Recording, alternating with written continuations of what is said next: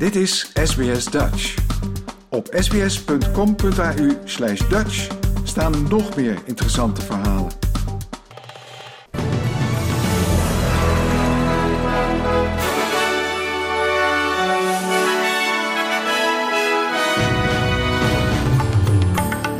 Dit zijn de headlines van het SBS Dutch nieuwsbulletin van woensdag 29 maart.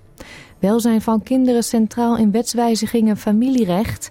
Zeker 39 migranten omgekomen bij brand in Mexica's detentiecentrum. En Socceroos verliezen vriendschappelijk duel tegen Ecuador.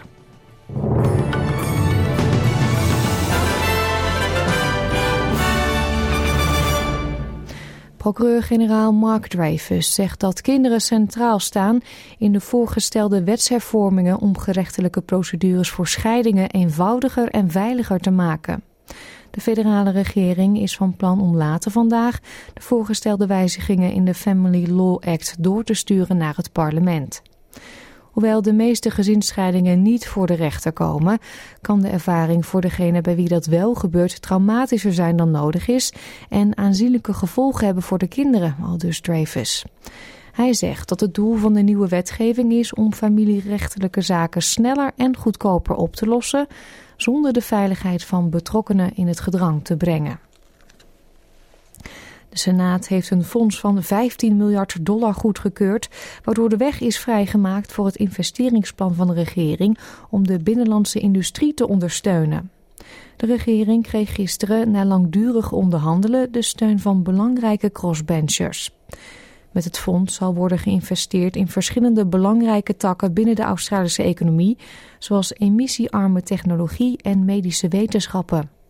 Een van de doelen is ook om het aantal veilige werkomgevingen te vergroten. Volgens handelsminister Don Farrell zal dit fonds een cruciale rol spelen bij het waarborgen van de productieonafhankelijkheid van Australië. One of the most important outcomes of the National Reconstruction Fund will be the creation of secure, well-paid jobs in these key industries that builds upon our national strengths. The fund will revitalise and strengthen our local supply chains to ensure that we have our own industrial and manufacturing capabilities. Premier van Victoria Daniel Andrews is in China aangekomen voor een handelsmissie.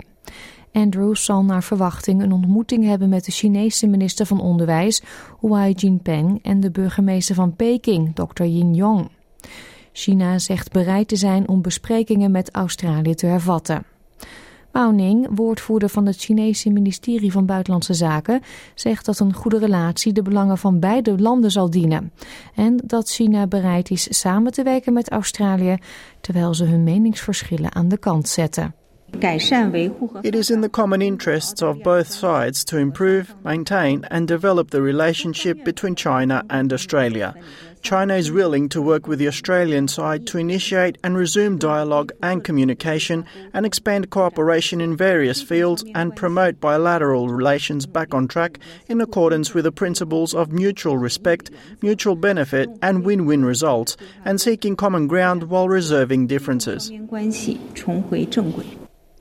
De Australische kiescommissie AEC heeft haar bezorgdheid geuit over het kleine aantal early voters voorafgaand aan de by-election van Ashton dit weekend in Melbourne.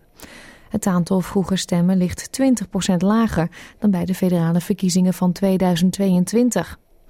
AEC-medewerker Nye Coffey zei tegen de ABC dat ook stemmen voor een tussentijdse verkiezing verplicht is. Pretty well every election in living memory, the uh, proportion of people who vote early grows. And so if that trend stays the same, it means that we're looking down the barrel of a, of a quite low turnout.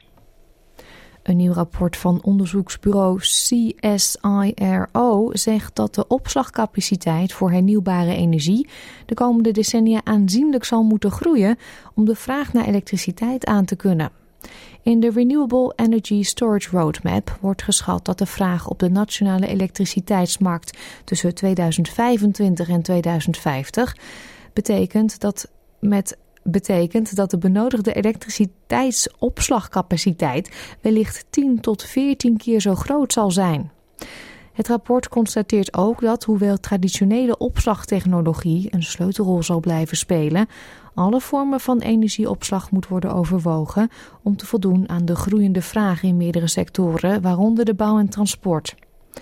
Minister van Science and Industry, Ed Husick, zegt dat uit de roadmap blijkt dat grote investeringen in opslagtechnologieën nodig zijn om aan die stijgende vraag naar goedkopere, hernieuwbare energie te kunnen voldoen. De premier van New South Wales, Chris Minns, reist vandaag, vandaag af naar Menindee in het uiterste noordwesten van de staat om zelf de impact van de massale vissterfte te bekijken. In de Darling Baka rivier drijven miljoenen dode inheemse vissen, wat volgens functionarissen waarschijnlijk het gevolg is van een laag niveau opgeloste zuurstof in het water, verergerd door de extreme weersomstandigheden. Ondertussen is de hoop van Labour op een meerderheidsregering in New South Wales getemperd. Nu blijkt dat de liberalen enkele belangrijke zetels hebben gewonnen.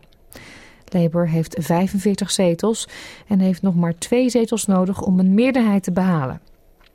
Gisteren is het interim kabinet ingezworen.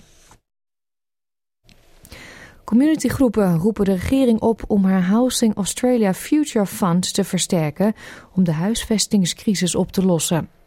De Labour Party zegt van plan te zijn om 10 miljard dollar te investeren in huisvesting en dat het jaarlijks 500.000 dollar zal bijdragen aan het fonds. Maar de Groenen zeggen dat het financieringsmodel van de regering onstabiel is en vragen in plaats daarvan 5 miljard dollar per jaar. May Aziz van de Everybody's Home campagne zei tegen de ABC dat het cruciaal is dat het parlement wordt betrokken bij het fonds. We have got uh, pensioners competing for share houses. That's how dire it is. We've got families sleeping in tents. We've got people couch surfing for months at a time because they can't find a place to live. Tenminste 39 migranten zijn omgekomen bij een brand in een opvangcentrum voor migranten aan de noordgrens van Mexico. Volgens het Migratieinstituut van Guatemala waren 28 slachtoffers Guatemalanen. De Mexicaanse president Andrés Manuel López Obrador zegt dat de autoriteiten vermoeden dat er brand is ontstaan nadat enkele migranten uit protest matrassen in brand hadden gestoken toen ze ontdekten dat ze zouden worden uitgezet. Sportnieuws. Het Internationaal Olympisch Comité heeft aanbevelingen gedaan voor de geleidelijke terugkeer van Russische en Wit-Russische atleten in internationale competities. IOC-voorzitter Thomas Bach zei dat de beslissing gebaseerd moet zijn op sportieve gronden en niet op politiek.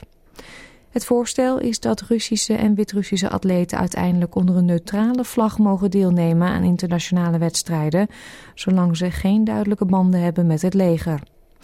De aanbevelingen hebben geleid tot boze reacties van landen die tegen Russische en Wit-Russische deelname zijn, maar ook vanuit Rusland, wiens chef van het Olympisch Comité ze absoluut onaanvaardbaar noemde.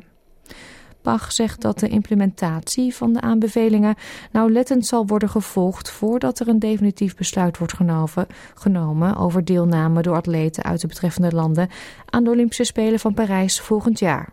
In the most recent series of consultations the Olympic movement stakeholders reiterated their firm rejection of any political interference in the autonomous authority of sports organizations to decide on participation in their competitions.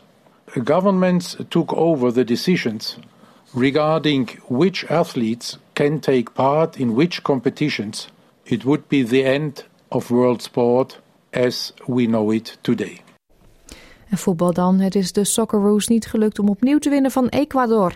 De tweede vriendschappelijke wedstrijd, die gisteren gespeeld werd in het Marvel Stadion in Melbourne, werd met 2-1 verloren. Australië ging de rust in met een voorsprong dankzij een treffer in de 16e minuut van Brandon Borrello, die zijn allereerste doelpunt ooit voor de nationale ploeg scoorde. In de tweede helft lieten de Ecuadorianen zien dat ze gebrand waren om te winnen. En al in de zesde minuut na rust scoorden ze de gelijkmaker na een penalty. In de 65ste minuut scoorde William Pago een corner de 2-1 voor Ecuador.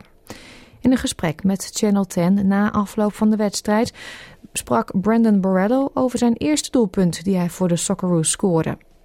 Oh yeah, of course in the moment I was stoked, you know, first goal for Australia on home soil. So um Yeah, uh, buzzing of course, but uh, we win together, we lose together. It's as simple as that. So um, I'm sure mum and dad will be really proud, but uh, it would have been nice to get the win.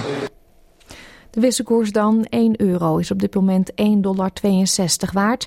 En voor 1 Australische dollar krijgt u op dit moment 62 eurocent.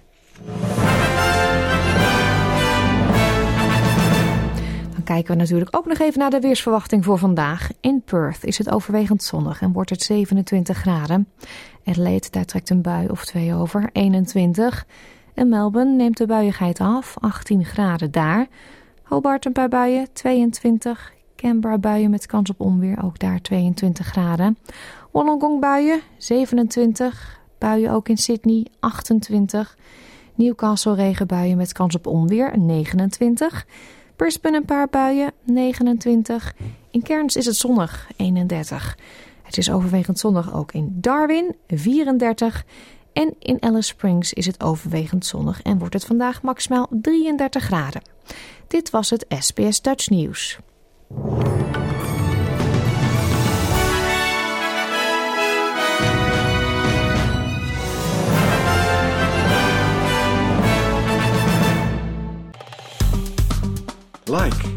Deel, geef je reactie. Volg SBS Dutch op Facebook.